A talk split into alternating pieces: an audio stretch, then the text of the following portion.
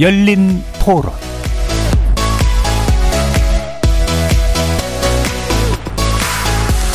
안녕하십니까. KBS 열린 토론 정준희입니다.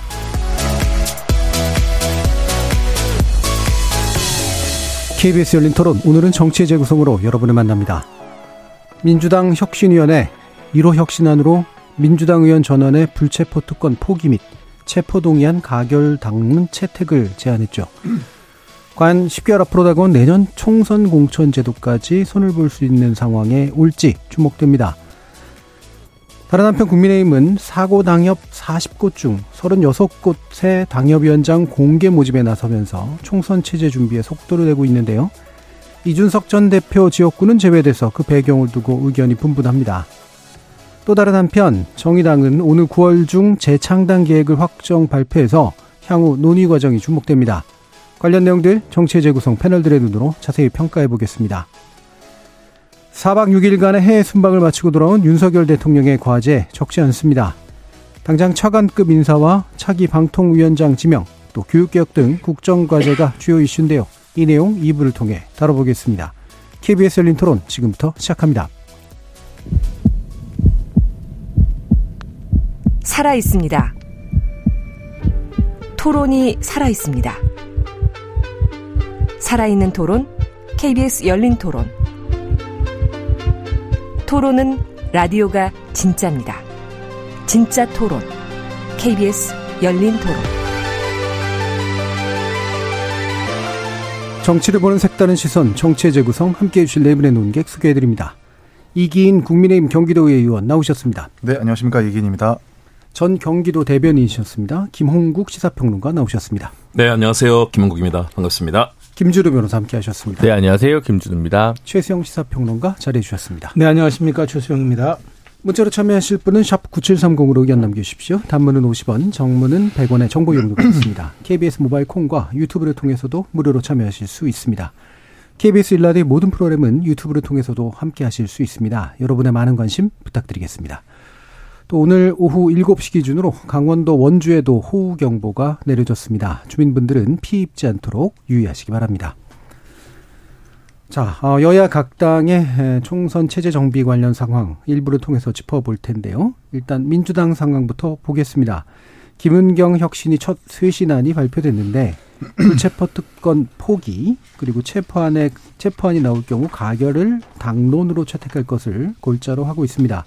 이와 같은 내용 어느 정도 어, 평가하실지 이기인 의원님부터 말씀 주시죠. 네. 어, 이래경 혁신위가 처음 출발하면서 국민들한테 기대치가 좀 낮아져서 그런지는 모르겠는데, 김문경 혁신위가 출범하고 채택한 첫 혁신안은 저는 나쁘지 않다고 생각을 네. 합니다. 왜냐하면 불체포 특권이라는 것은 많은 국민들에게 동감을 이끄는 안건이기도 하고 또 최근에 이제 민주당에서 논란이 있는 윤관석, 이성만 의원에 대한 체포안을 이제는 향후에 체포 동의안이 올라오면 가결 당론으로 이끌어달라라는 혁신안을 사실 좀 과감하게 제안을 했기 때문에 혁신안 자체는 저는 어, 평가할 부분이 있다라고 판단하지만 당 지도부가 이걸 두고 좀 어정쩡한 것 같아요. 네. 네. 그러니까 혁신안이 얘기하는 건 그거였어요. 체포안이 올라왔을 때 가결을 당론화해라. 라는 건데 오늘 발표한 당 지도부의 어 이 메시지를 보면은 그것을 존중하지만 어 당론으로 부결을 정하지 않겠다라고 네. 얘기를 한 거거든요. 음. 근데 지금까지 어 민주당이 윤관석 의원이나 이성만 의원 체포 동의안을 처리할 때 한 번도 당론을 정한 적이 없습니다. 음. 은연 중에 그냥 이렇게 어 뭐 가결될 것이다, 부결될 것이다 그런 분위기는 만들어진 것이 있죠. 그래서 혁신안을 제안했지만 겉으로는 존중하고 받아들이겠다고 받아들이겠다고 했지만 속 내용은 조금 당 지도부가 다른 생각을 하고 있는 것 아닌가. 여전히 사법 리스크 또는 돈봉투에 대한 좀 어, 두려움을 가지고 있는 의원들의 좀 비중 있게 이 반영된 어떤 메시지가 아닌가라는 생각, 생각을 하게 됩니다. 예, 일단 긍정적으로 평가를 하시는데 지금 민주당 지도부가 이 부분에서 정정한 태도를 가지고 있다라는 평가를 해주셨어요. 최세영 평론가님 말씀도 들어보죠. 저는 사실 저그 이기능에게서 이제 후한 평가를 내리셨는데 저는 제가 후한 평가를 내리기 어려운 게 사실은 말하자면 혁신이가 이 존재감을 보여줄 수 있는 1호 메시지인데 예.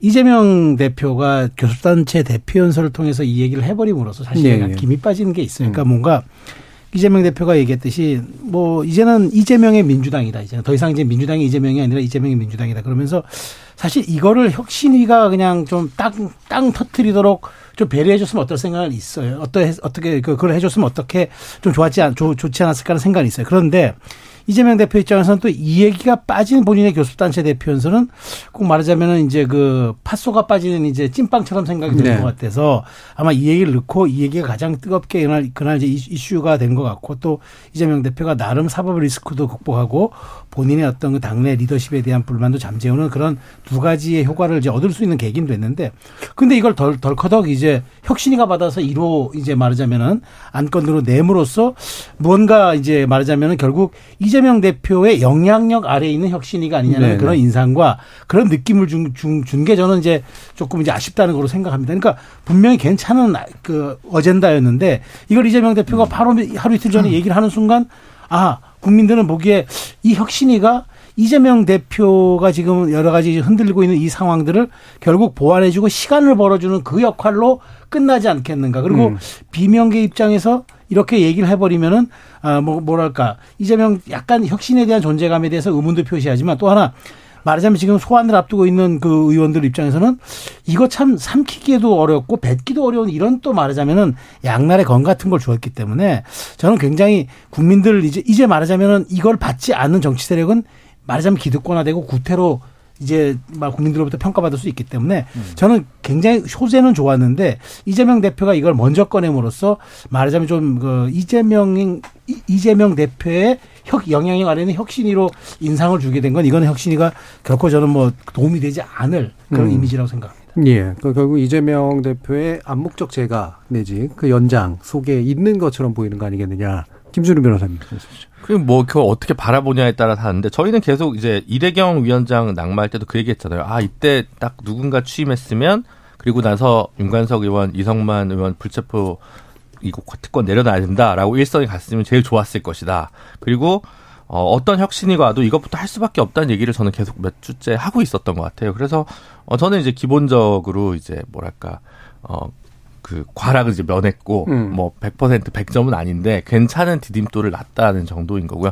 문제는 2호 의 이제 쇄신안이 무엇이냐에 따라서 이제 성패가 네. 달린 거고 이제 기본은 했다. 그런데 이제 그 다음 거를 바라는 게 민주당 아니든 바깥이든 모든 사람들이 좀 생각들이 다 다른 것 같아요. 근데 거기서 국민 눈높이에 맞거나 공감대를 형성할 수 있는 의제를 어떻게 무엇이냐를 선별해야지 당내 이해관계를 가지고 고민을 해서 지금 당장 아, 대의원제를 그 다음에 예를 들어 꺼낸다. 네. 그러면 이제 우리 최수영 평론가님 말씀하시는 것처럼 이재명의 경향성이 짙은 혁신이다 이렇게 평가될 것 같고요. 음. 다른 걸 꺼내야 된다라고 그러면서도 국민적으로 기대감을 가질 수 있는 어, 의제를 꺼내야 된다. 이게 지금 혁신의 과제가 아닌가 싶습니다. 예. 그래서 오히려 2호에 어, 대한 관심을 더 높여 버렸다. 김홍구 평론가님. 저도 마찬가지로 2호에 대한 관심이 높습니다. 예. 어, 첫 이 화두는 저는 민주당 혁신위가 내세운 것은 결국 희생과 헌신이라는 가치에 뒀다. 예. 왜냐하면 의원들 개개인은 불안, 사실은 불안할 수도 있고요. 또 헌법상 주어진 권리인 불체포특권, 뭐 아무리 비판이 있더라도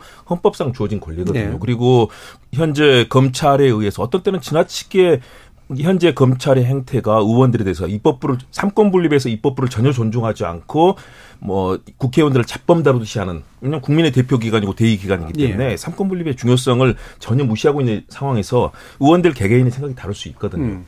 이런 지점에서 저는 어, 용감하게 혁신이가 이 화두를 내세웠다. 이재명 대표는 개인으로서 지도자로서 결단을 한 것이고요. 본인에 대해서 당 전체 이 거대 야당인 일당의 입장에서 새로운 화두를 던졌다. 혁신이가 그리고 여러 가지 의원들 뭐 의원들을 세 명 넣어라 여러 가지 요구들이 많은데도 불구하고 그런 것들을 뿌리치고 의원들의 희생과 헌신이 바탕이 될 수 있는 화두를 꺼내서 어 당과 협의한 과정들 저는 이것이 민주주의 정당으로서 가야 될 좋은 길이다. 대신에 문제는 얘기하신 것처럼 그런 의미를 앞으로 2호, 3호에서 국민들이 바라는 그런 혁신의 눈높이를 어떻게 될 예. 거냐. 그래서 더 많은 관심을 갖고 더 개혁할 수 있는 자세로 가야 이재명 대표와 또 민주당이 살 수 있는데 그 부분이 앞으로 이제 많은 고체 방 정식 속에서 예. 의원들이 어떻게 함께 하느냐 그 부분에 키가 있는 것 같습니다. 예. 아, 사실 뭐 이제 부채포 특권이라고 하는 게 헌법적 권리이기 때문에 이게 이제 법률로 다룰 문제는 아니라 이제 정치 윤리적으로 이제 아마 다룰 수 있는 정도의 문제일 것 같은데 아까 이제 최성 평론가님께서 이제 지금의 기성 정당들은 결국 이걸 유지할 거냐 말 거냐로 아마 이제 판가름이 될 것 같다. 어차피 이제 정치적으로 그런 의제가 돼버렸다라는 네. 말씀이신 거잖아요. 물론 이 안에는 이제 법률적 장단점이라든가 여러 가지 방금 말씀 주신 검찰의 행보하고도 또 연관된 문제도 있긴 할 텐데, 어, 국민들은 이 정도는 이제 기본이 됐다 이렇게 받아들인다고 최소 평을 생각하시는 것 같아요. 그렇죠. 이제 그렇게 되다 보니까 이제 김기현 대표 같은 경우에 이걸 먼저 예. 꺼내기도 했죠. 그런데 이제 제가 보면서 느끼는 건 이제 말하자면 율사 출신 의원들 특히나 국힘 내부에서도 아, 이제 김웅 의원이라든가 이제 권은희 의원 같은 경우가 이제 여기에 대해서 반발하는 이유는 이거죠.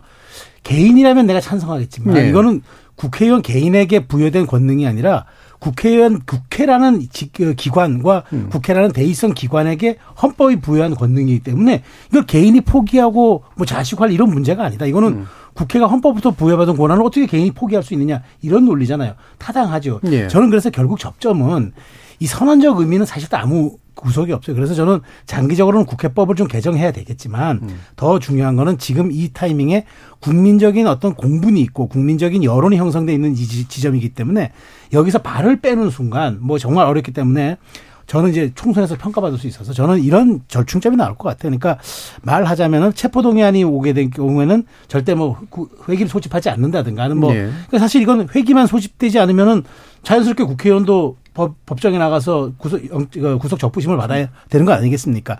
뭐 그런 접합점은 나, 오는 거지. 사실은 선언이라는 게 구속력이 없지 않습니까? 음. 그런 그런 것들이기 때문에 다들 레토릭으로서는 이재명 대표도 포기하겠다고 했고 그 다음에 김기현 대표는 더 포기할 선, 그 서명하라고 강요하고 있고 네. 이런 것들이 지금 국민적 눈높이에 어느 정도 이게 지금 투영됐기 때문에 이 부분에서 누군가 말을 뺀다든가 이렇게 하는 경우는 정치적으로 매우 불리한 위치에 설 수밖에 없기 때문에 그런 것들 그러니까 장기적으로는 제도로서 보완해야 되겠지만 단기적으로는 국민들의 어떤 이런 그 눈높이에 맞춰줄 수 있는 말하자면은 그런 여야 합의 지점들을 만들어야지 여기서 발을 빼면은 무언가 기득권 집단, 부패 집단, 그 다음에 개혁으로부터 빠져나가려는 집단으로 국민에게 인식되기 때문에 음. 이 점들은 아마 여야가 어느 정도 합의점을 이루지 않을까 네. 싶어요. 음, 방금 말씀도 나왔으니까 예, 김홍국 평론가님 보시기에 이제 이런 김기현 대표의 공동 성명 제안 어떻게 받을까요 민주당 쪽에서는? 어, 어 저는 원칙적인 선에서 받을 거라고 봅니다. 예. 그리고 의원들의 개개인의 입장들을 존중하는 선에서 그게 민주주의고 또 입법부의 원용 원리 아니겠습니까? 헌법기관으로서 모든 것을 당론 그동안에도 당론으로 모든 것을 결정하는 데 대해서 대해서 많은 비판들이 네. 있었습니다. 네. 그러니까 이 부분을 어 당에서도 같이 이런 총리의 뜻을 가지되 개혁적으로 이거 이 제도를 어떻게 가져갈 것인가. 그리고 사실은 불체포 특권에 대해서도 여러 가지 사안들이 있지 않습니까? 어떤 경우에는 사소한 사안임에도 불구하고 마치 의원들을 뭐 체포해야 되는 네. 것처럼 구속해야 되는 것처럼 음. 그러나 사실은 불구속이 기본적으로 원칙 아니겠습니까? 음. 그건 개인뿐만 아니라 의원도 마찬가지고요. 그래서 최소한도 그럴 정도의 사안들에 대해서 중대한 사안들 국민이 보시기에도 예를 들어서 뭐 국익 뭐 국가의 반란이라든가 여러 가지 그런 정말 네. 중대한 사안들이 있지 않습니까? 이런 사안에서 체포가 되고 구속이 돼서 어 사, 법적인 처리를 받는 과정들이 있어야 되는데 지금은 모든 사안들 사실 아주 사소하 보이는 절차적 문제까지도 모든 것을 다 의원들을 인신을 구속하려고 하는 그런 검찰의 네. 행위가 있잖아요. 음. 그런 측면에서 저는 민주당에서는 이 부분을 김기현 대표의 그런 이 당론과 또 음. 제안에 대해서는 그대로 받지는 않을 거라고 봅니다. 그리고 도리어 이런 문제점들을 어떻게 개선해 나가, 나가야 될 것인가. 음. 불체포 특권이 지금 시대적인 필요성에 대해서 어떻게 더 개선해 나가고 또 의원들의 이 총의를 모으는 과정들.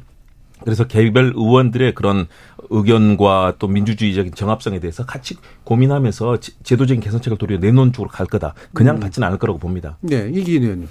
그러니까 이제 이 불체포 특권이 왜 생겨났는지 배경을 국민들은 정확하게 알고 계실 거라고 생각을 네. 해요.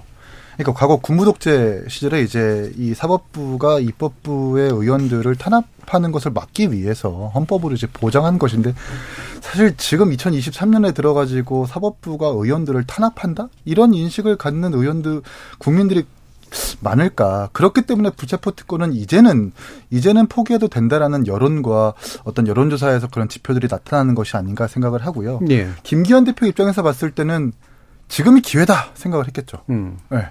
이왕 또 이재명 대표가 불체포 특권을 교섭자치 대표연설에서 그렇게 얘기를 하기도 했고 어, 또 여러 가지 아직 어, 본인에 대한 불체포 특권이 이제 올라올 수순으로 이제 기다리고 있는데 아 그렇다면 당신 이제 우리 당과 이, 이왕 얘기한 김에 우리와 함께 서약해가지고 자신 자신에 대한 어떤 특권을 내려놓고 사법 리스크 정확하게 털어라고 압박하는 수순으로 제가 볼 때 그렇게 서약을 제안한 것 같은데 예. 아까도 말씀드렸지만 민주당은 약간 온도가 달라요. 당론으로 부결을 정하지 않겠다라는 것이지 당론으로 가결을 하겠다라는 것은 아니기 때문에 음. 분명히 받을 수 없다. 그리고 TV 토론과 라디오 토론도 안 되는데 이런 서- 거대한 서약식이 성사될 수 있을까라는 의문도 계속 가지고 있습니다. 김기현 대표는 그러면 어 그냥 일단 이렇게 한번 질러보는 거 이런 그래서 쪽에 저는 그러니까 뭐 음. 질러본다기보단 이 정략적으로 생각했을 때 공격할 수 있는 포인트라고 생각을 했겠죠. 예, 아, 지금이 기회다. 기회다. 음. 예, 2차 체포 동의안도 분명히 올라올 것이고 당신이 얘기한 것 지키, 지키는지 어디 한번 보자. 음. 국민들한테 그렇게 좀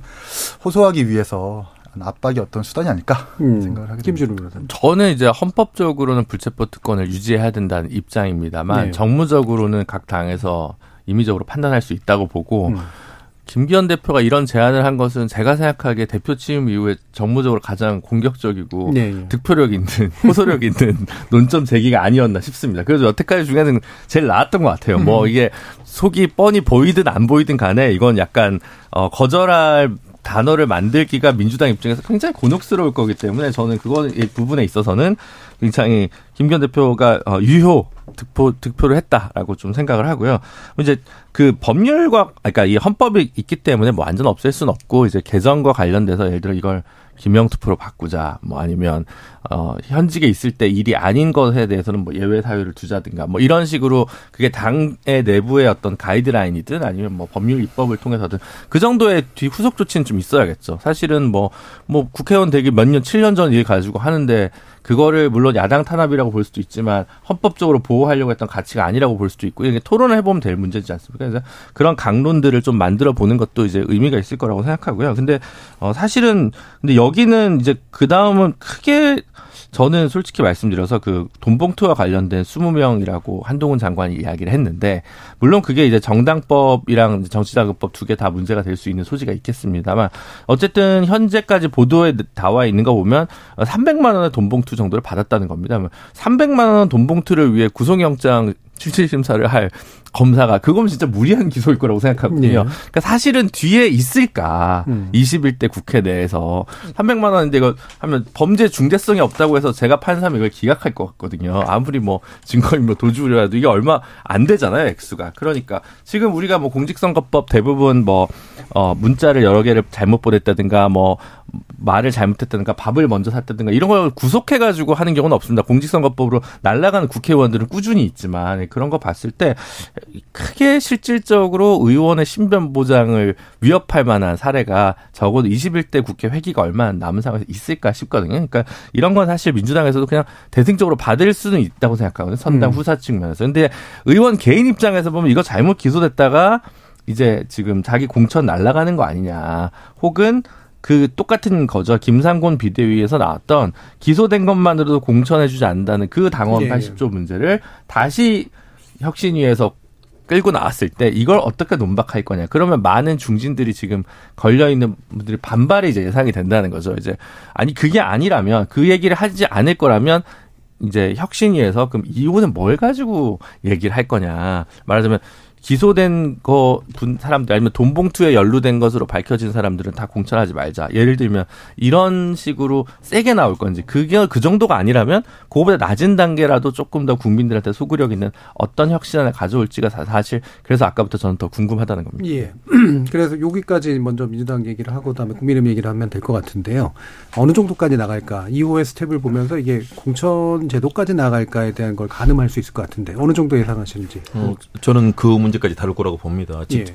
왜냐하면 혁신위에 어쨌든 힘을 실어주는 지금 분위기입니다. 그래서 저는 이번에 혁신위에서 불체포특권 관련도 최소한 혁신위가 얘기하는 그 정신을 반영하는 그런 정도의 네. 당내에서 아마 그런 여러 가지 행보를 보일 거고요. 어, 이 공천 문제도 이미 이 위원장이 얘기를 했습니다. 이 위원장이 제가 볼 때는 강단이 상당히 있는 것 같아요. 당에서 또는 다른 의원들의 요구에 대해서도 아니다라고 하는 부분에 있어서 지금 자르고 있지 않습니까?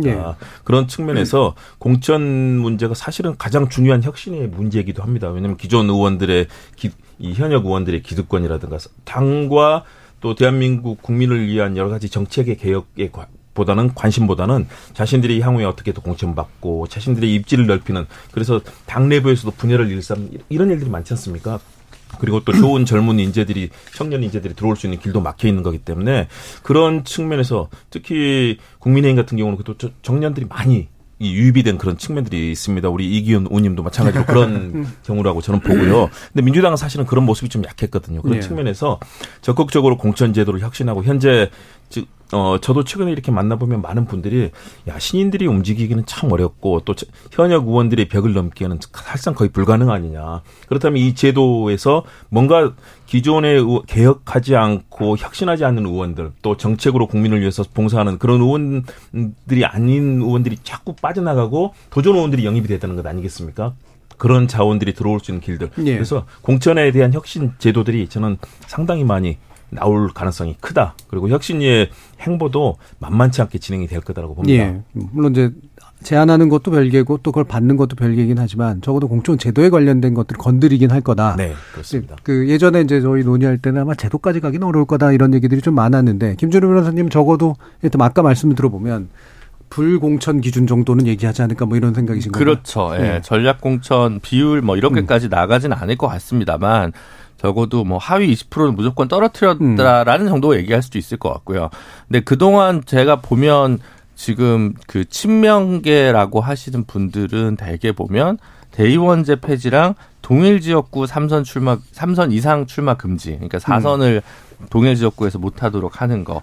요거 두 개를 주로 내는데 그렇게까지 소구력이 있다기보다는 어 당내 세대 교체를 촉진하기 위한 방안 정도로 보이지 어, 당 바깥에 있는 사람들이 보기에 저게 쇄신책이야? 라고는 좀 공감하기 힘들어 보이는 측면이 제 눈에는 좀 있는 것 같습니다. 그거 말고 조금 더 어, 획기적인 안들을 좀 고민할 필요가 있지 않을까, 혁신이가. 음. 라는 생각이 좀 많이 들고, 그 다음에 이제 일각에서는 이재명 대표 체제에 대한, 어, 비판이나 평가, 를 하지 않고 있어서 문제다라고 얘기하는데 저는 그건 일주일 된 그 혁신이가 그거를 안에 갖고 있으면 그게 더 이상한 것 같거든요. 그건 음. 갑자기 그러면 이미 다 숨겨져 있다가 이걸 발표할 말하자면 그 배우들만 모집한 다음에 대본 그래서 낭독하라는 건데 그거는 혁신이가 할 수 있는 일은 절대 아니라고 저는 생각하고요. 최소한 한두 달 정도의 시간이 있어도 모자랄 거라고 저는 생각합니다. 근데 이재명 대표 체제에 대한 평가를 하는 것도 필요하겠습니다만 저는 21대 국회 전반을 예, 놓고 예. 민주당을 평가하는 게 맞다고 음. 생각하거든요. 그러니까 왜냐하면 국민들 눈높이에 봤을 때 180석을 줬는데 뭐 했냐. 라는 질문. 혹은 너희가 180석 플러스 여당일 때는 잠자고 있던 법안이 왜 야당이 되니까 갑자기 직회부를 한 다음에 대통령 거부권 해가지고 없어지는 법안이 되냐라는 질문들에 대해서 그러면 이제 왜 여당일 때 틀리고 야당일 때 맞냐? 이거에 대한 답변들도 분명히 민주당은 지금 대답을 해야 되거든요. 그래야만 국민들한테 표를 달라고 할 수 있을 것이고 물론 이제 더 나아가면 우리가 표를 더 많이 줘도 법안을 대통령이 계속 거부권을 행사할 경우에 이제 통과가 안 되는데 그럼 당신들한테 꼭 과반을 줘야 되느냐? 네. 120석 이상만 주면 되지 않느냐? 이런 문제가 또 있을 겁니다. 그러니까 그 문간을 통과하는 건 혁신이가 금옥까지 고민할 건 저는 아닌 것 같고 어쨌든 어 그에 준하는 좀 혁신을 가, 어 탁 내서 개파를 특정 개파를 몰아내고 특정 개파 중심으로 가는 것이 아니라 조금 더 공정하되 경쟁과 혁신과 전략 공천을 할 수 있는 여지와 공간을 만들어내는데 주목해야 될 필요는 있을 거. 근데 그게 꼭 2호일 필요는 있겠냐라는 생각을 저는 하는 거죠. 예. 차라리 이제 어, 돈봉투와 관련된 사람들 안 하겠다. 아니면 김남국 의원이나 뭐 윤관석, 이성만 최근에 2022년에 탈당한 사람들은 2023년에 절, 2023년에 탈당한 사람들은 2024년에 무조건 공천하지 않겠다라든가 이렇게 조금 어, 단계별로 밟아갈 수 있는 여지들은 좀 있을 것 같다는 생각은 해봅니다. 예. 어, 그러고 보니까 또 정의당 얘기도 해야 되니까 네. 여기서 이제 민주당 얘기 끊고 국민의힘 얘기 가보죠. 어, 지금 사고당 협의 의외로 좀 있고요. 어, 그것에 대한 이제 공개 모집에 들어갔는데 현재 상황에 대한 평가를 일단 최수영 평론가님으로부터 좀 들어보도록 하죠. 네, 지금 보니까 제가 보기에 국힘 내부에서 보면은 수도권 고민이 많은 것 같아요. 예. 그러니까 수도권에 지금 경쟁력 있는 후보들이 없고 이렇게 사고당보도 음. 많다는 게 결국에 사실은 그 배관 20석 때는 수도권에서 승부가 갈리는데 여기에 지금 말하자면 사고당부가 많다? 이건 굉장히 좀 위험한 신호죠, 사실. 그리고 여기에 정말 그 유력한 이 사람들의 이름이 거론되지 않는다는 것도 있고. 그 다음에 저는 가장 중요한 거는 뭐 태용호 의원 지역구와 이제 이준석 의원 지역구가 지금 추가 공모하는 걸로 그러니까 저기 그러니까 없는 그러니까 공모를 하지 않는 걸로 이렇게 놔뒀잖아요. 지금 제가 보기에는 어쨌든 지금 국민의힘이 이번 그, 그 조, 조광택이 통해서 이걸 얘기하면서 저는 어쨌든 지금 중도에 반응하는 그런 것들을 좀 내야, 내, 내는 것에 대한 고민이 있는 것 같고 또 하나는 과연 지금 이 대통령의 지금 이 지지율로 치를 수 있는가에 대한 내부 고민도 있는 예. 것 같아요. 그래서 저는 제가 보기에 이제 그 앞으로 이게 저 수도권에 얼마만큼의 이제 그런 또 신진 기회들이 영입되고 또 그런 중량감 있는 인사들이 되는지 보겠지만 그 저는 제가 보기에 그게 별로 뭐 가능성이 크지 않을 것 같아서 여기에 음. 대한 당 지도부의 고민이 있을 것 같고요. 이준석 대표하고 태용호 의원 지역군 놔둔 건 태용호 의원 지역군 여러 가지 그 고민이 좀 있는 것 같은데 음. 이준석 대표 지역군은 저는 제가 보기에 조금 더 시간을 끄는 전략으로 갈 것 같아요. 네. 그러니까 이준석 대표가 딴 생각하지 못하도록 조금 이렇게 말하자면은 이제 울타리를 쳐놓고 그 다음에 계속 시간을 끌면서 하다가 결국에는 뭐, 뭐 이준석 대표 줄 수도 있고 음. 또 아니면 다른 뭐 대, 대안을 찾을 수도 있는데 이 대표도 근데 워낙 워낙 이런 쪽에 이제 고단수라서 음. 이렇게 단순히 시간을 끌기 전략으로 가게 되면 오히려 전 또 뒤통수 맞을 가능성도 있다. 예. 왜냐하면 이준석 대표를 공략하기 위해서는 대단히 정교하고 치밀한 계산과 전략이 필요한데 그렇지 않고 단순히 저렇게 시간 끌고 말하자면 쭉 공모하다가 나중에 가서 어떻게든 해보자. 이거는 뭐 제가 보기에 뭐 아주 썩 그 뭐 훌륭한 전략은 아닌 것 같은데 어쨌든 지금 수도권에 대한 지금 당 지도부의 고민 이게 가장 큰 것 같아요. 예. 저는 여기에 대한 해답을 올해 내에 내지 못하면은 저는 제가 보기엔 내년은 무조건 윤석열 대통령 지지율로 선거를 치르겠다는 걸 뜻인데 그게 과연 중도에 대해서 얼마만큼 수도권 승부는 사실 중도 승부라고 봐야 되는데 음. 이 점들에 대한 당의 어떤 전략적인 고민도 아마 추가 인선 공모에서 좀 작용되지 않을까 싶은데 여기엔 사전적으로 문호 개방이라는 게 또 있어야 되고 네. 허들을 낮춰야 된다는 점도 있기 때문에 음. 이것들이 얼마나 많은 또 그 좀 말하자면 당 지도부의 전략적 선택들을 좀 유용하게 할 수 있는 도구들을 꺼낼지 지켜볼 만한 대목이라고 봅니다. 예. 당내 이야기를 좀 더 들어보도록 하죠. 이기인 의원님 어떻게 보세요? 네, 일단 사고 당협 사고 당이 많다는 건 이제 지방 선거에서 자신의 당협위원장직을 이제 던지고 출마하는 사람이 있기 때문에 상호 당협이 될 네. 수도 있고 아니면 도중에 그냥 어떤 비리나 어떤 여러 문제 때문에 어 이렇게 벗어 던지는 뭐 그런 경우가 있는데 어쨌든 너무 늦었어요. 이렇게 지금 수도권을 생각을 할 거라면 지방선거 끝난 이후에 바로 체제 정비가 들어갔었어야 되는데 너무 좀 늦은 감이 있다. 만 10개월 음. 남은 총선을 남은 상태에서 지금에서 사고 나기이다 뭐다 공개 모집하는 건 너무 늦은 감이 없지 않아 있다라는 것을 좀 평가를 해보고 싶고 이준석 대표 지역구와 태영호 의원 지역구도 이제 보류했잖아요. 저는 이걸 비판하지 않을 수 없습니다. 네. 네. 아니 노원이라는 곳이 어떤 곳입니까? 음. 사실 수도권의 국민의힘 입장에서는 수도권의 호남이라고 할 정도로 국민의힘한테 굉장히 험진데 이걸 가지고 보류해뒀다가 나중에 공천을 준다 만다 당협위원장을 준다 음. 만다 할 수 있는 그런 정도의 지역구가 아니거든요. 네, 지금부터 해도 부족한데. 네, 네. 전직 대표가 그리고 음. 대선과 지선을 승리로 이끈 그 대표한테 아니 출마해 주십시오라고 반대로 부탁해도 모자란 판국에. 네. 이 지역구를 그냥 보류해가지고 나중에 뭐 이준석을 어떻게 뭐 길들인다 만다 뭐 이런 지금 평가까지 나오고 있는데 이건 지금 우리 당에서 굉장히 잘못 평가하고 있다. 예. 음. 과거 총선에서 지금 총선이라는 게 뭡니까? 한 지역구의 상징적인 공천 하나, 어떤 한 행위 때문에 모든 선거에 판도를 미치는 게 총선이잖아요. 음. 근데 지금 이준석 지역구를 가지고 이렇게 하, 얘기하는 어, 이렇게 지금 행위를 하는 것은 지금 국민의힘이 잘못 판단하고 있구나라는 생각을 하게 되고 음. 태영호 지역구 같은 경우에도 지금 보류를 했어요. 왜 보류를 한지 모르겠는데 이 보류를 좀 이렇게 제가 부정적으로 평가를 한다면은 어, 녹취록 파문에 따라서 뭐 이렇게 당협위원장 또는 공천과 맞거래했다라는 평가나 보도가 있었지 않습니까? 네. 이런 게 이런 걸좀 사실화하는 증거로 하는 그런 음. 어, 증명된 어떤 행위가 아닐까라는 생각을 하게 됩니다. 네. 어, 잘 모르실 것 같지는 않은 것 같은데. 보니까 말씀을 들어보니까.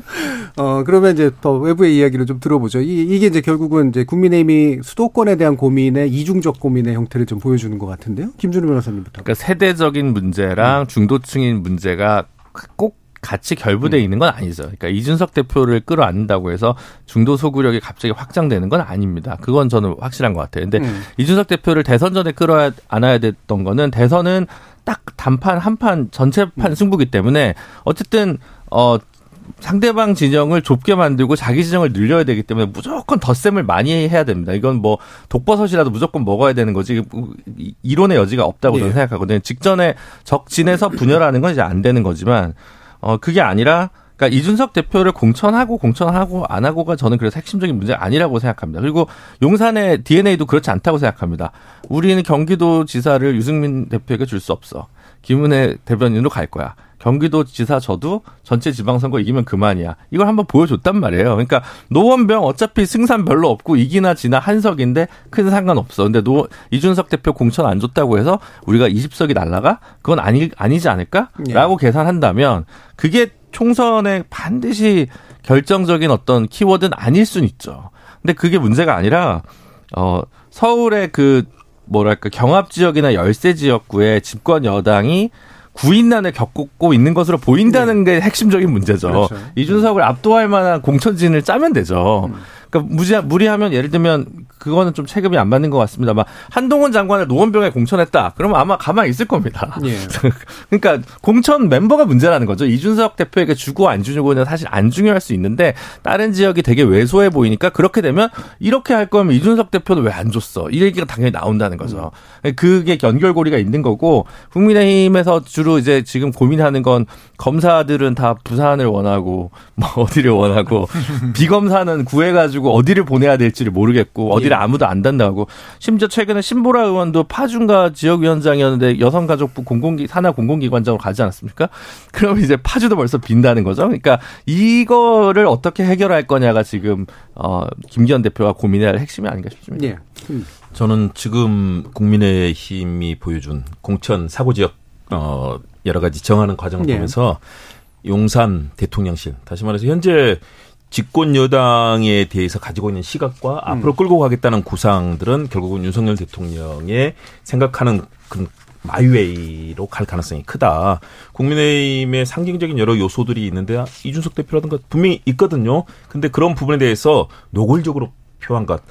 과거 같으면 사실은 이렇게까지 하지 않거든요. 선거를 앞두고 좀 더 중립적이고 더 많은 포용을 통해서 당을 단합시키는데 지금은 그게 아니고 최근에도 뭐 당대표 뽑는 과정에서 보여줬지 않습니까? 안철수 필요 없다, 나경원 필요 없다, 다 필요 없으면 다 보내고 굳이 그 힘까지 우리 필요 없다. 이번도 마찬가지라고 보여져요. 그래서 그 더군다나 또 야당과는 뭐 야당 대표도 만나지 않고 야당과는 서로 협의하거나 협치하거나 할 필요가 없다. 네. 최근에 외교 행보라든가 여러 가지를 보면요.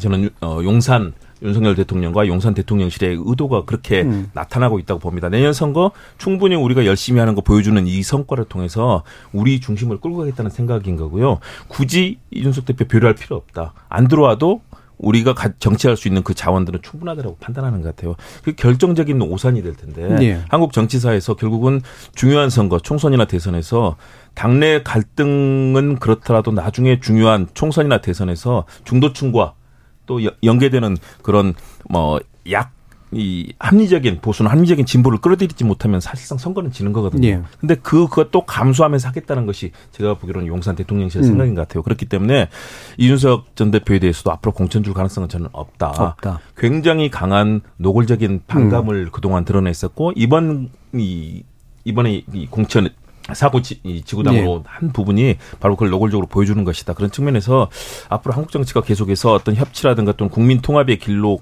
갈 가능성이 없다. 선거를 통해서 좀 더 그 길을 만들어야 되는데 그런 점에서 네. 좀 우려가 되는 지점이 너무나 많다는 말씀을 드립니다. 예. 어, 이 부분 더 나중에 이제 다, 다음 주나 더 짚어보도록 하고요. 어, 신당 얘기가 좀 있어서 정의당 이야기하고 묶어서 좀 얘기가 됐으면 좋겠는데요. 정의당은 이정미 대표가 발표한 내용에 따르면 혁신 재창당을 하겠다. 주로 이제 녹색 정체성. 노동과 녹색의 정체성을 주로 이제 했고 그걸 통해서 약간의 합당 내지 이런 걸 고민하고 있는 것 같은데 네.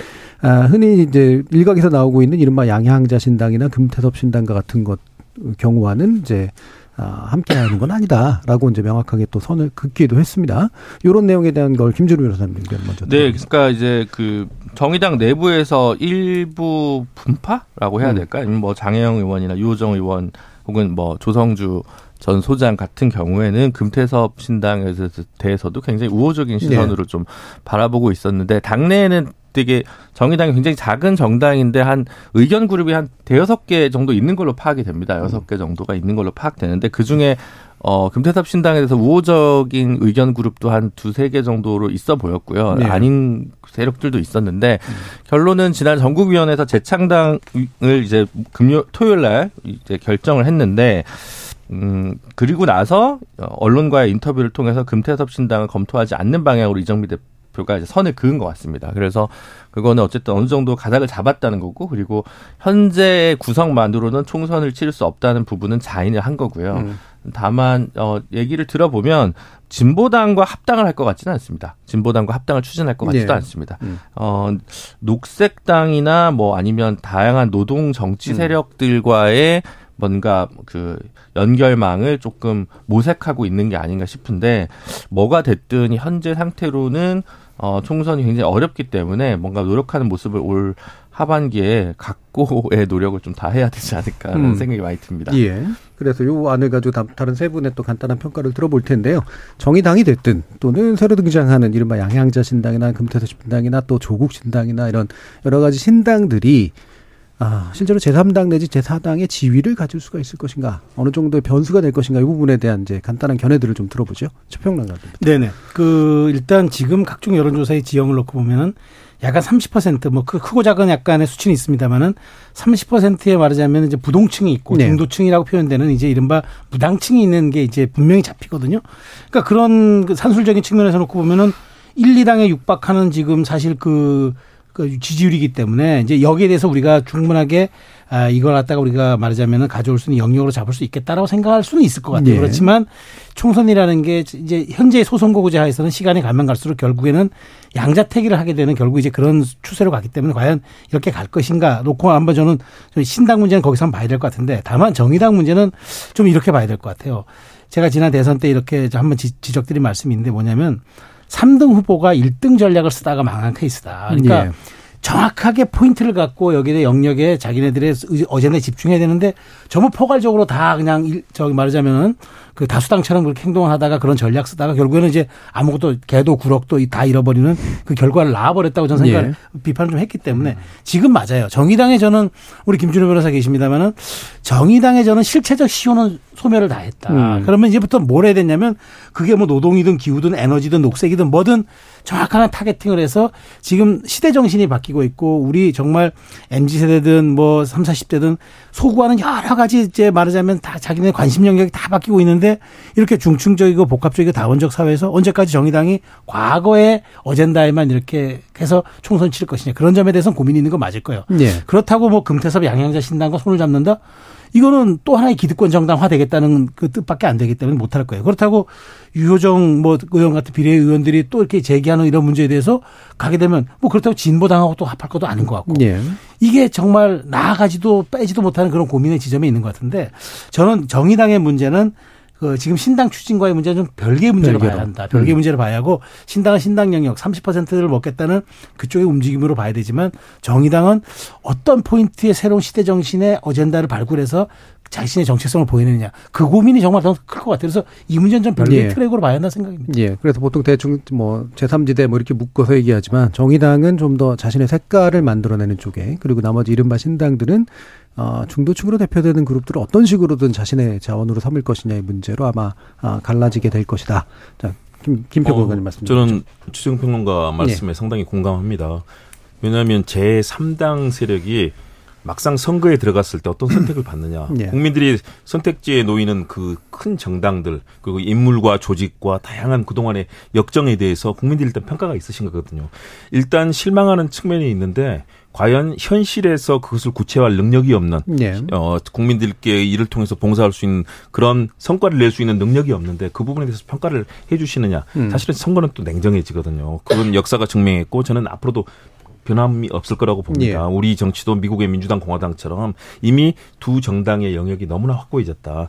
그렇다면 제3당 영역을 주장하실 때는 정말로 새로운 가치뿐만 아니라 뭐 아무리 이게 옛날 문법이라고 하더라도 그것을 주장할 수 있는 인물과 음. 또 세력과 또 거기에 대한 시대에 맞는 걸, 가- 가치가 있는 다양한 정책들 정말 새롭고 창의적인 정책을 내놓고 우리는 이거다라고 할 수 있어야 되거든요. 예. 그러니까 과거에 민주노동당 권영길 대표라든가 뭐 이런 분들이 국민들한테 굉장히 호소력 있게 어필했던 것들은 판에서 새로운 창의적인 정책들을 내놓고 거기에 대해서 우리가 할 수 있는 얘기들을 한 거거든요. 그런데 지금은 그것이 아니라 현실에 너무 현실에 자신들이 가지고 있는 그 힘에 너무 어, 몰두해 있다. 저는 정의당의 문제도 그, 예. 그거라고 봅니다. 그렇다면 현실에 우리가 가진 세력과 이 부분에 있어 한계를 어느 정도 인정하고 여기서 이 시대에 걸맞는 그런 정책들 또, 또 인물들을 발굴해서 사실은 많이 있거든요. 20대, 30대, 40대 그리고 어, 연세가 좀 드셨더라도 새로운 가치에 대해서 계속해서 꾸준하게 했던 분들을 정치 영역에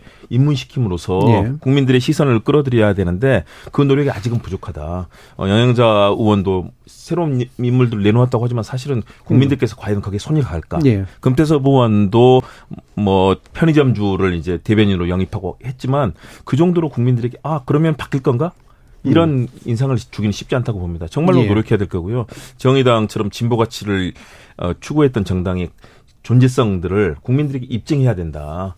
그래서 한국 정치가 바뀌는 현장에서 실제 힘이 있고 정치가 기여할 수 있다는 그런 확신을 심어줘야 된다. 그렇지 예. 않으면 정의당의 제2창당 선언 또 뭐 새로운 노력들이 아, 사실은 무의로 그칠 가능성이 있기 때문에 정말로 분발해야 될 시기가 됐다고 봅니다. 예, 이기대 의원님. 일단 정치인들이 쉽게 하는 착각이 무당층 비율이 많으면 제3지대의 요구도 많아지는 거겠지라는 음. 건전 굉장한 착각이라고 생각을 합니다. 그러니까 이제 인지법, 저 인지법이라고 표현을 하는 표현을 하는데 이 정치권 안에서 보이는 양당의 어떤 혐오도가 올라간다고 해서 그게 제3지대로 수요가 생기는 건 아니거든요. 제가 바른미래당으로 출마를 했었습니다. 예, 바른정당, 바른미래당, 새로운 보수당 제 3당을 한 1, 2년을 해봤고 또 그 당을 달고 이제 출마를 해서 어쨌든 선택을 받아가지고 당선이 되긴 했는데 예. 막상 삼지대를 만들고 삼당을 만들고 출마를 했을 때 국민들이 보시기에는 현장의 반응은 그렇습니다. 아니 우리가 양당을 혐오한다고 해서 제3지대가 필요하다고 하는 게 아니라 양당을 잘하라고 얘기를 하는 네. 거지. 또 다른 삼지대를 만들어 가지고 똑같은 정치를 답습하라는 게 아니다라는 현장의 반응이 제일 많았거든요. 저는 거의 굉장히 경험적으로 체득했기 때문에 공감을 하는 바예요. 음. 근데 지금 어 있는 어떤 정치권의 흐름을 보면 그런 저- 이- 이런 수순들을 좀 되풀이하고 있는 정도 같다. 그 상징적인 것으로 이제 정의당 이정미 대표가 이제 그 금태섭 신당과의 어떤 합당을 물어보는 기자의 질문에 뭐라고 했습니까? 삶의 궤적이 음. 회의적이라서 달라서 우리는 같이 못한다라고 사실 비판하면서 깎아내렸잖아요. 전 그걸 보고 아 여기도 똑같구나. 정의당이 혁신 재창당을 한다 하더라도 너는 돼. 우리는 안, 아니, 우- 우리는 우리는 돼. 너는 안 돼라고 하는 그 선을 긋는 모습을 보면서 또 창당을 하더라도 똑같은 지금 정의당의 모습에서 크게 변하진 않을 것이다. 이걸 국민들이 분명히 느낄 거라고 저는 생각을 합니다. 예. 네. 자, 그래서 이런, 이런 무당층이나 부동층에 대한 관심들이 있는데, 어, 관련된 대표적 여론조사 개요 말씀을 드리면, 한국갤럽의 지난 20일, 21, 2일자 사이에, 어, 자체 조사 결과가 무당층 비율 29%를 기록하고 있고요. 대체로 이제 비슷하게 좀 나오고 있죠. 자세한 내용은 중앙선거 여론조사 심의위원회 홈페이지를 참조하시면 됩니다. 9804님께서 아까 논의에 대해서 아마 말씀 주셨던 것 같은데 여야 대표가 오랜만에 불체포 특권 포기를 선언한 만큼 이번엔 성사가 되었으면 싶습니다. 정치개혁 과제 하나잖아요. 라는 말씀 주셨고요. 0584님이 국회의원 불체포 특권 포기는 오래전부터 걸어뒀는 건데 이제서 하겠다니 혁신인가? 이해가 잘 안 됩니다. 라는 의견도 주셨습니다. 자, 일부 논의를 통해서 어, 양당 그리고 새로운 시인당의 출연 가능성에 대해서 간단한 평가를 해봤습니다. 여러분은 지금 KBS 열린 토론과 함께하고 계십니다. 토론은 치열해도 판단은 냉정하게 복잡한 세상을 바꾸는 첫 걸음은 의외로 단순할지도 모릅니다. 평일 저녁 7시 20분 당신을 바꾸는 질문 KBS 열린 토론 정준희입니다. KBS 열린 토론 정치의 재구성 2부 최수영 시사평론가 김주루 변호사 김홍국 시사평론가 이기인 국민의힘 경기도의회 의원 이렇게 네 분과 함께 윤 대통령의 과제 좀 짚어보면서요 기타의 정치 현안에 대해서 간단하- 간단하게 말씀 나눠보겠습니다. 일단 윤 대통령이 이제 사방 6일간 해외 순방을 마치고 돌아왔습니다. 이에 대한 이제 평가부터 좀 전반적으로 나눠보죠. 최수영 평론가님. 네, 저는 뭐 세 가지 측면에서 좀 평가를 하고 싶습니다. 첫 번째는 어 그동안 또 뭐 여러 가지 사고도 있었지만 또 없을 때도 있었고 했는데 이번에는 좀 2년차 접어든 새, 저 외교답게 좀 세련된 영역을 보여줬고 그다음에 전혀 어떤 그 구설과 잡음이 없었던 거를 예. 또 순방에 가장 저는 그 성과를 꼽겠습니다. 두 번째.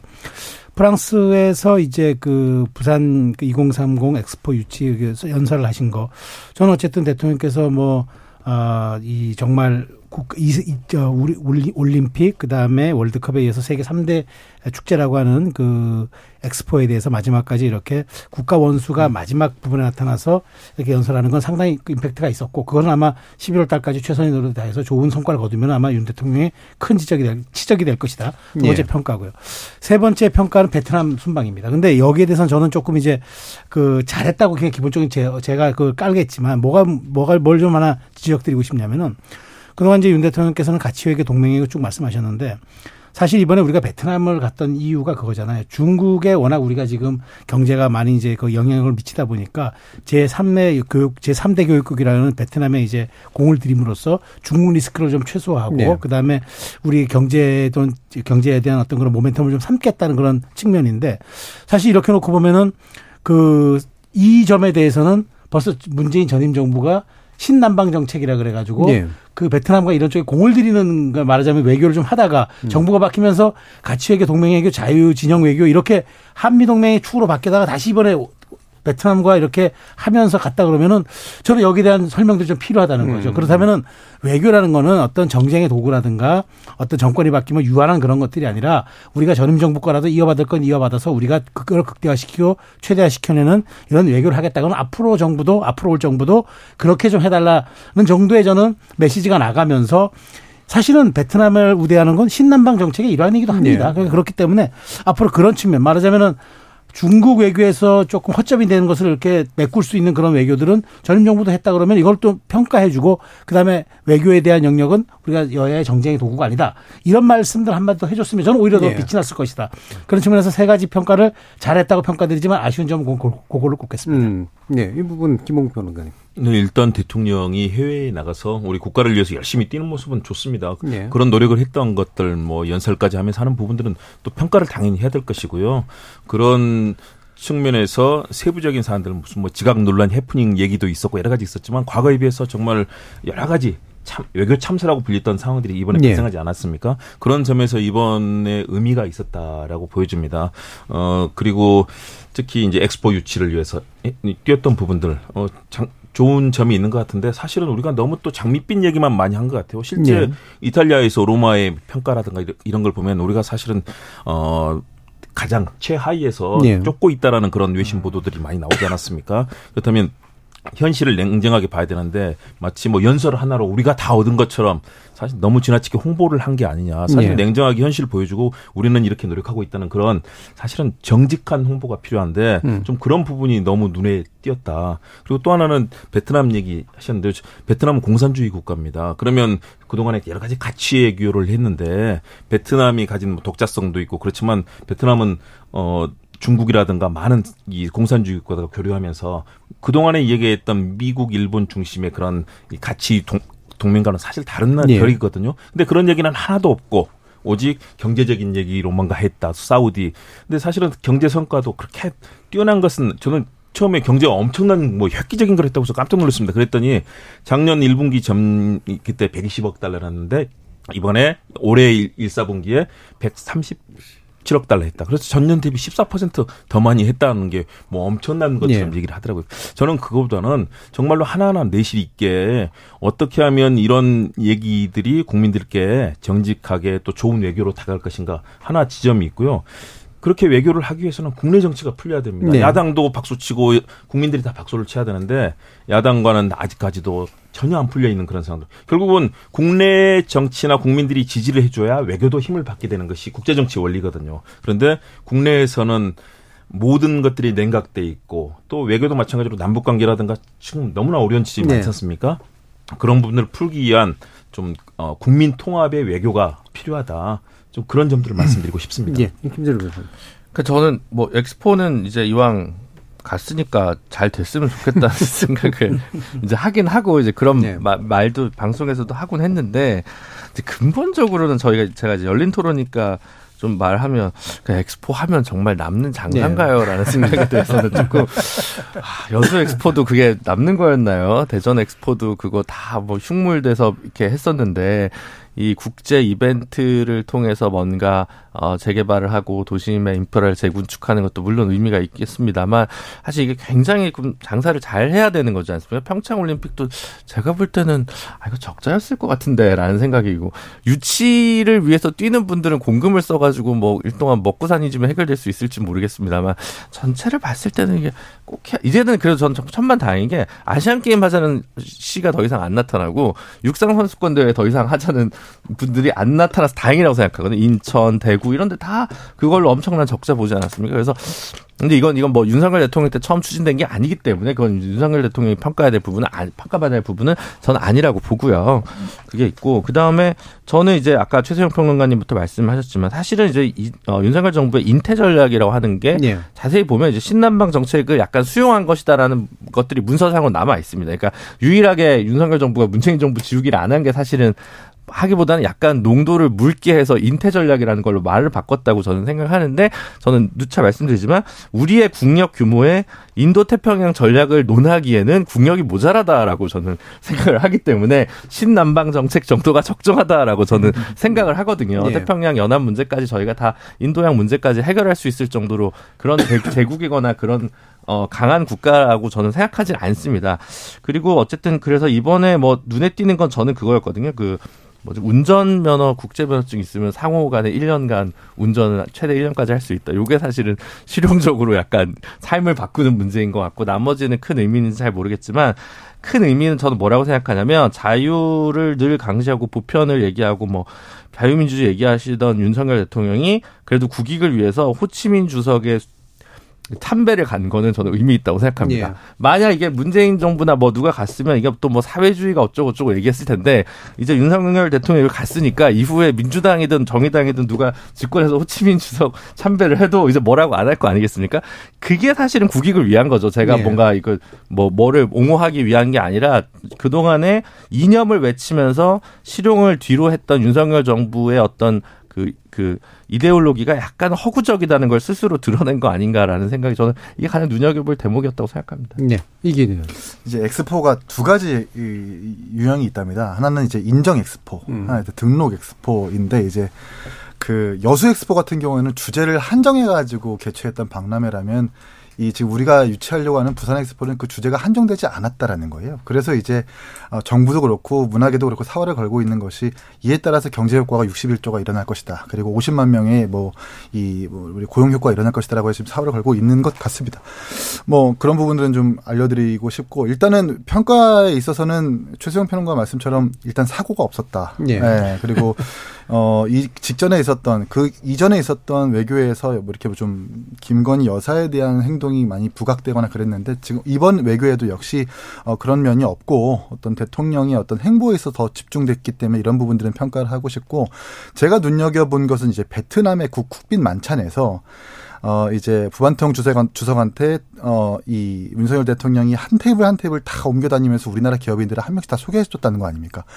그만큼 경제에 대해서 초점을 맞추고 이제 국빈 만찬과 외교에 나섰다라는 메시지를 국민들한테 주기 충분했기 때문에 이런 부분들은 평가하는 것이라고 생각을 합니다. 알겠습니다. 어, 사실은 이 부분은 어, 관심이 아주 높진 않았던 것 같고요. 오히려 이제 높은 거는 이제 돌아와서 무슨 일을 할 것인가 사실 이 부분이었던 것 같은데, 그게 이제 핵심이 바로 이제 방통위원장 인선 문제지 않습니까? 어, 한도 그 한상혁 위원장에 대한 아, 가처분 신청은 기각이 됐기 때문에 그래서 결국 이제 추진하기로 이제 된 거로 알려져 있고요. 방통위원장이 아마 이제 이동관 음, 전 특보에 대해서 그리고 국민권익위원장에 대해서는 이제 검사 출신이 아마 올 것이다라고 하는 얘기들이 지금 무성합니다. 이게 이제 아, 추진될 수 있는 일일까? 추진할 것 같습니다만 이 부분 김홍 평론가님 먼저 말씀 주실까요? 저는 추진할 거라고 봅니다. 예. 어, 이동관 특보 당연히 어, 방통위원장으로 지명하고 예. 이제 절차를 밟을 거고요. 또 권익위원장도 그동안 전현희 전 의원 어 이제 퇴임을 하게 되면서 그 자리에 오실 분도 이제 검사 출신으로서 네. 얘기가 되고 있는데요. 윤석열 대통령이 인사에 대해서 그리고 이 최근의 흐름들은 거침이 없는 그런 부분인 것 같습니다. 그래서 당신이 얘기한 인사들은 반드시 관철한다. 이건 뭐 네. 여당과의 관계에서도 마찬가지고요. 음. 그런 측면인데 좀 아쉬운 부분이 많습니다. 이동관 특보 같은 경우는 자녀의 학폭 논란 사실 그게 굉장히 구체적이고 네. 또 엄청난 내용들이 많이 나왔지 않습니까? 그렇다면 이 부분도 그렇고요. 또 언론과 관련된 문제도 사실은 예. 굉장히 많은 저도 뭐 언론계에 있었지만 그 부분에 있어서 많은 비판들이 있었는데 이렇게 될 경우에는 이제 국회 인사청문 과정도 그렇고 굉장히 험난할 겁니다. 예. 그리고 윤석열 대통령이 이 일을 해나가는 데 있어서 저는 어려움을 겪을 거라고 보고요. 또 이렇게 검사 출신 일색이 계속해서 들어오게 됐을 때, 더구나 이제 자- 어, 중요한 자리 아니겠습니까? 장관급이 되는 그런 자리에 그랬을 때는 계속해서 이 검사 정권이라는 뭐 검치국간이 뭐 여러 가지 비판들이 있었는데요. 예. 더 강화될 것이고 이 과정 속에서 저는 관료주의가 정말 시- 너무나 심각해졌다. 음. 현장에서 관료하시는 분들 들으면 너무나 인사를 강력 하게 해버리기 때문에 이- 뭐 아예 뭐 공무원들에 대해서 인사 불이익 조치까지 대통령이 언급하지 않았습니까? 지금 현장의 관료들은 전혀 일을 하지 않습니다. 위에는 검사들이 포진해 있고 주요한 자리마다 다 각 부처 다 들어가 네. 있죠. 그리고 현장에서 공무원들이 새로운 성취감을 갖고 열심히 일해야 되는데 지금은 아차 잘못하면 언제 날아갈지 모른다. 승진이고 모든 곳에서 불이익을 받을지 모르기 때문에 그래서 가장 나쁜 관료주의의 요소들이 지금 복지부동이라는 형태로 나타나고 있는 거예요. 그러면 대한민국이 제대로 좋은 나라로서 정말 성장하기 위해서는 700조에 달하는 예산을 가지고 공무원들이 열심히 일하고 또 국민들이 같이 힘합쳐서 나가야 되는데 기업들도 마찬가지고요. 지금 공직 사회가 완전히 굳어 있다. 예. 그리고 거기에 곳곳에 검찰 출신들이 이렇게 포진하게 됐을 때는 앞으로 윤석열 정부가 성공하기 위해서는 굉장히 험난한 장벽들을 스스로 쌓아나가고 있는 것이기 때문에요. 저는 윤 대통령이 그동안의 인사의 성격이나 이런 거를 봤을 때 관찰할 거다. 이동관 특보라든가 다 그런 측면에서 인사에 있어서 상당히 많은 앞으로 우려를 낳을 것이다. 예. 걱정이 됩니다. 예. 이게 이제 아마 하반기 우리 정책에서 굉장히 중요한 아마 이슈가 될 것 같은데 최승선 의원님 말씀 네. 뭐 저도 동의하는 거는 두 분에 대해서 그러니까 김홍일 아마 그 전 부산고검장 중수부장 하시던 분이 더 유력한 것 같은데 어쨌든 저는 그 방송통신위원장은 이제 아, 말하자면 윤석열 대통령께서 이동관 전 특보에 대해서 아직 심현 특보에 대해서 지금 밀어붙이는 거는 저는 그렇게 생각합니다. 물론 그때 이제 언론 장악에 대한 논란과 있었고 지금 학폭에 대한 논란이 예. 있었는데 이 부분은 저는 청문회 때 검증을 받으면 될 일이라 생각하고요. 그다음에 결국 지금 여러 가지 언론 환경을 둘러싼 문제에서 이동관 특보가 어떤 역할을 하게 될, 되는지는 저는 그 자체로 행위가 내년 정치행위로서 내년 총선에서 평가받을 것이다. 그렇기 예. 때문에 방통위 문제에 대해서는 현재 이제 이제 말하자면은 아, 전 한상혁 위원장에 부- 대한 이제 가- 가처분이 이제 기- 이제 기각이 됐기 때문에 이 부분에 대해서는 전 정당성을 갖고 하고 할 수 있지만 그럼에도 불구하고 저는 가급적이면 그 대통령께서 청문 절차, 그러니까 청문회에서 말하자면 여야가 합의된 그 청문 채택 보고서를 받고 좀 임명했으면 좋겠다. 야당이 네. 반대하는 것은 좀 안 했으면 좋겠는데 그건 결과를 좀 봐야 될 것 같고요. 또 하나 다른 문제는 이제 국민권익위원장 문제인데 만일 여기에 대해서는 김홍일 전 국보 중수부장 아마 대통령의 어떤 그 약간 멘토로 이렇게 인정받으신 그런 분 같은데 국민권익위원회가 사실 전현희 위원장 있을 때 굉장히 구설에 많이 올랐는데 저는 이렇게 국민권익위원회 같은 경우는 사실은 공기와 같아야 된다고 생각하거든요. 네. 정말로 말하자면 있는 듯 없는 듯 하면서 국민에 대한 어떤 불편이나 부패 문제에 대해서는 조금 엄정하게 처신한 이런 문제가 있어야 되는데 여기에 대해서는 저는 사법적 영역에 있어서 전문가가 온다는 것에 대해서 저는 제가 전문성 영역이라는 측면에서 뭐 일단 그건 그거까지 갈 수 있습니다. 그런데 음. 과연 저는 이제 이런 부분들이 이제 대통령께서 그 방송통신 미디어에 대한 그 위원 그, 그 부분이라든가 이런 어떤 사법적 영역의 부분에서 대통령께서 인사 스타일을 이렇게 끝까지 고집해서 관철시키는 것 저는 뭐 이거는 뭐 대통령의 고유한 인사권이기 때문에 할 수 있다고 봅니다만은 이런 부분에 대한 평가에서는 저는 총선 전략까지도 염두에 두고 예. 여기에 대한 대통령께서 그런 정무적 영향 고- 고려까지도 염두에 두고 저는 인사를 하셔야 된다고 보고 그러니까 여기에 대해서는 저는 그래서 제가 아까 방통위원장 문제에 대해서는 어, 야당도 청문 보고서 채택에 협조해 준 상태에서 저는 어쨌든 이걸 임명이 네. 가- 가야지 또 단독으로 처리하는 역사를 남기는 거는 저는 제가 보기에 이거는 조금 좀 지양했으면 좋겠다는 생각이 예. 듭니다. 어, 어떻게 할 수 없는 대통령 인사권의 영역이긴 한데 결국은 총선에 영향을 미칠 거고 평가를 받을 테니 염- 고려해 주십시오라는 말씀을 주셨는데요. 김준우 변호사님. 그러니까 총선에 미칠 영향이 저는 세 가지일 것 예. 같습니다. 하나는 어, 방통위원장 이동관 그 전 홍보수석을 임명하게 될 경우 이거는 이제 어, 뭐랄까요 국민을 둘로 나누는 분열을 통해서 갈등을 심화시켜서 그 갈등을 원동력으로 상대방에 실어서 우리를 찍게 하는 예. 어, 혐오의 정치를 재생산하는데 그게 뭐 자당한테 유리할 수도 있죠. 이 갈등의 정치학으로 끝없이 하반기 내년 총선까지 가는 어떤 어, 전개를 보여주는 예. 거 아닌가라는 의미에서 한 가지가 있을 음. 것 같고요. 두 번째로는 어쨌든 그것만으로는 이 이대로는 어, 중도에게 뭔가 좀 마음을 사기는 좀 어려운, 즉, 인재풀을 좁게 쓴다라고 하는 것들 부분에 있어서 문제가 될 것 같습니다. 그 문제는 또 파생해서 내년 총선에서의 전략 영임도 넓은 인재풀을 쓰지 않을 것 같다라는 예감을 좀 예. 가져옵니다. 그래서 검찰 출신 또 써? 라는 건 아니면, 아, 방송을 그 보수의 시각에서 보면 편향돼 있다고 생각해. 그런데 그게 꼭 이동관 수석이어야 돼? 그 논란 많은 분이어야 돼? 다른 사람 있을 수는 없어요. 같은 내용을 하더라도 좀 더 유려하게 할 수는 없을까라는 의문을 보수 지지층에서 상당히 하실 것 같거든요. 예. 똑같은 거 하더라도 누가 하냐에 따라서 굉장히 달라지는 부분인데 국민권익위도 아니 검찰 출신이 할- 못할 게 어딨냐라고 하는데 지금 부위원장으로 이 정부 들어서 임명된 정승윤 교수가 검사 출신 교수입니다. 그럼 권익위는 주로 이제 행정법 전문가인데 형사법을 주로 하던 사람이 예. 두명 위원장 부위원장 한다는 거 저는 이것도 이제 맞지 않다고 생각하고요. 아마 지금 여기 임명까지 만약 마무리된다면 아마 뭐 문재인 정부에서 민변 출신 뭐 많이 썼다 이제 비판 받았는데 5년 누적이랑 2년 누적이 아마 거의 이제 동일해지는 형태로 이제 갈 겁니다. 장관은 지금 동일하거든요. 예. 예, 물론 장관도 그게 검사 출신이냐, 박민식, 원희룡, 권영세 다 정치인 출신이다 이렇게 아마 보수에서는 얘기할 텐데 그거는 진선미, 전해철, 박범계 다 의원 출신입니다. 민변 출신 장관이라고 하는 것이 그래서 그게 이제 그렇지가 않고요. 그래서 어 똑같다라는 어 생각이 들고 근데 이게 5년 누적이 한 2년이니까 아마 검찰의 고위급을 다시 고위급으로 회전문 인사하는 것의 농도는 문재인 정부의 민변에 비해서 훨씬 더 높- 농축될 것이다. 그게 또 예감되는데 그게 과연 또 총선에 바람직할 거냐. 어 대통령께서는 개인적으로 인- 인연으로는 난 능력 있는 사람을 썼어. 내가 믿을 수 있는 사람을 썼어라고 생각하겠지만 국민 공감대를 과연 얻을 수 있을지는 저는 의문입니다. 네, 이기인 의원님. 저는 일단 이 주요 헌법 정부기관의 공석은 빨리 메워야 된다라는 것이 예, 뭐 중론인 것 같아요. 왜냐하면 어쨌든 독립된 기관이기도 하고 가장 안정적으로 운영되어야 하는 기관들이 뭐 감사원도 감사위원회와 감사사무처의 갈등이 벌어지고 또 감사원과 국민권익위원회가 싸우는 모습들을 보면서 일단 안정적이지 못하다는 것을 국민들이 느낄 것이기 때문에 빨리 인- 인선을 해야 된다.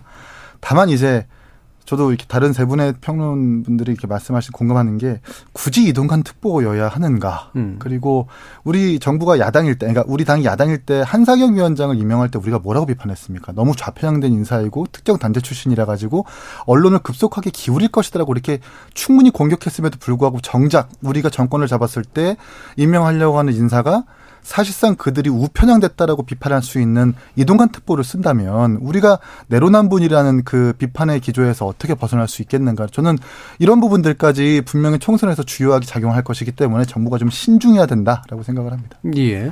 그건 권익이 문제에 있어서는요. 국민의 권익을 지키는 그런 곳 아니겠습니까?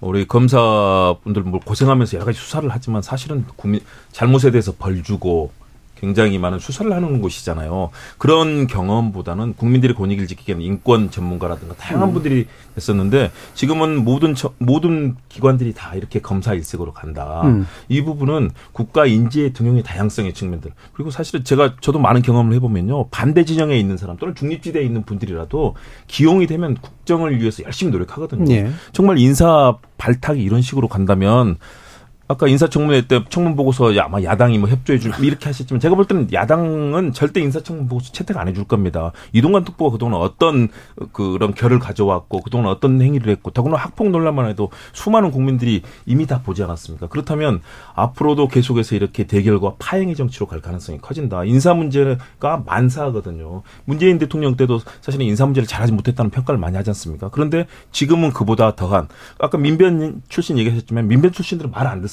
민주당이 협조적이었나요? 제가 볼 때는 그런 분들이 많이 이 가치에서 측면에서는 비슷했기 때문에 기용했지만 실제 굉장히 협조를 하지, 않, 하지 않습니다. 자신들이 가지고 있는 철학이 맞지 않으면 민주당 정부든 다 공격을 했거든요. 예. 그런데 지금 이 검사, 검사 출신들은 상명 하복에 익숙한 이그 하복에 익숙한 분들이잖아요. 지시에 따라서 그리고 또 수사하는데 그런 측면에서 국가의 중요한 자리마다 이렇게 됐을 때는 결국 윤석열 정부가 앞으로 걸어가는 길에 있어서도 험난한 길을 갈 수밖에 없지 않나 그런 우려를 말씀드리고 싶어요. 예, 알겠습니다. 자, 2부에서는 이제 윤 대통령의 이제 귀국 전, 귀국 이후의 일에 주로 집중해서 얘기를 하려고 했는데, 원래 이제 있었던 안건 중에 하나가 이낙연 대표, 전 대표 귀국 관련된 이슈입니다. 어, 아직은 뭐 이제 이게 어떤 의미를 가지고 있는가 불명확하긴 합니다만, 아, 그리고 아주 큰 파장까지 뭐 현재 만들어지고 있는 것 같지는 않고요. 네, 대충 어떤 시각에서 좀 이 부분을 보고 전망하고 계시는지를 마무리 발언 형식으로 해서 한 1분 정도씩 좀 들어보도록 하죠. 먼저 김주름 변호사님. 그 저는 이제 뭐 이낙연 전 총리가 다음 대선을 이제 노리는 위한 행보를 다시 하는 건데 그게 네. 가능하냐 안 가능하냐는 본인이 이제 앞으로 하기에 달려 있겠죠. 근데 민주당 차원에서 보면 이 고민을 한번 해야 될 것 같습니다. 그러니까 이, 만약에 이재명 대표가 사법 리스크를 극복하지 못한다면 그렇다면 플랜 B는 무엇인가? 그러면 이제 김동연 지사, 김부겸 전 총리, 이낙연 전 총리가 앞세대에 있을 거고요. 586 세대에서는 잘 모르겠습니다. 그 뒷세대에서는 뭐 박용진 의원, 박주민 의원인데 좀 이르다고 생각하실 분들이 있을 거고, 그 정도일 겁니다. 그러니까 그 플랜 B는 민주당은 마련하고 있느냐라는 질문에 민주당이 고민할 필요가 있다는 예. 생각하거든요. 근데 의원들은 본인 개파 중심으로 생각해서 이런 선당 우사가 잘 없는 것 같긴 한데 두 번째는 제가 며칠 전에 방송을 그 이준석 대표랑 하는데 뭐 본인이란 뭐 이낙연 의 대표를 뭐 혁신위원장으로 하겠다는데 제가 볼 때 이제 그건 좀 안 맞는 것 같고 그럼 예를 들면 이낙연 후보 본인이 아, 총리 본인이 고사할지도 모르겠습니다만 예를 들면 다시 종로에 출마할 수 있냐? 혹은 종로에 공천을 줄 수 있냐 예를 들어 아니면 뭐 조금 책임을 다하겠다고 하면 내년 총선 어떻게든 민주당 입장에서 승리를 하려면 가용할 수 있는 카드를 최대한 줘야 될 거잖아요. 그렇다고 무슨 뭐 이낙연 총리 보고 갑자기 서초갑에 험지에 출마하십시오 이렇게 얘기할 건 아니지만 그러니까 어느 정도 이낙연 후보도 스스로 받아들이고 도전을 해서 선거를 통해서 다시 예. 재기를 해야 되지 않을까 이런 생각이 좀 많이 듭니다. 예. 이낙연 전 총리 이제 귀국했습니다. 어, 이재명 대표가 백지장도 맡들면 낫다라고 화답하지 않았습니까? 저는 그런 역할을 할 거다. 못다한 본인의 역할이 무엇일까? 어쨌든 대선에서 졌고 정권 재창출하는데 실패하지 않았습니까? 결국은 어, 당내에서의 그런 분열들 그리고 이 끝내 화합하지 못하고 또 일부에서 또 같이 협력하지 못했던 측면들 또 서로에 대한 미움들 뭐 요즘 뭐 개딸이 여러 가지 나타나지 않습니까? 이걸 극복하고 단합해서 민주당이 추구하는 가치를 같이 해나갈 때 예. 이, 예, 이낙연 전 대표에게도 저는 길이 열린다고 봅니다. 저 이재명 대표에 대해서는 저는 큰 리스크는 없다고 봅니다. 그 오랜 기간 사법 적으로 그 무수한 압수수색과 이걸 통해서도 지금까지 새로운 것들 정말 어 범죄 영역에 해당되는 것들을 제시를 못하고 예. 있잖아요. 그렇기 때문에 저는 이미 국민들께서도 야 이렇게 오랫동안 뒤지고 털고 압수수색하고 이런 과정들에 대해서 이미 실증을 내는 분들이 예. 많이 있거든요. 그렇다면 어 이재명 대표가 앞으로 어떻게 그런 정치액과 또 향후에 수권 정당으로서 능력을 발휘하는 당내 단합력을 가시하느냐 혁신이랑 같이 해서 여기에 따라서 달려 있는데 이때 이낙연 전 대표께서 얼마나 같이 협력함으로써 예. 헌신과 희생의 정치를 보여줌으로써 이 길이 생길 거다. 지금 최근에 나왔던 여론조사 여러 가지 보면은 이낙연 전 대표가 가지고 있는 그 지지율이라든가 이것은 사실은 호남에서도 본인이 호남 출신인데도 아주 미미하지 않습니까? 그렇다면 큰 정치적 역할을 하는 게 만만치는 않을 거다.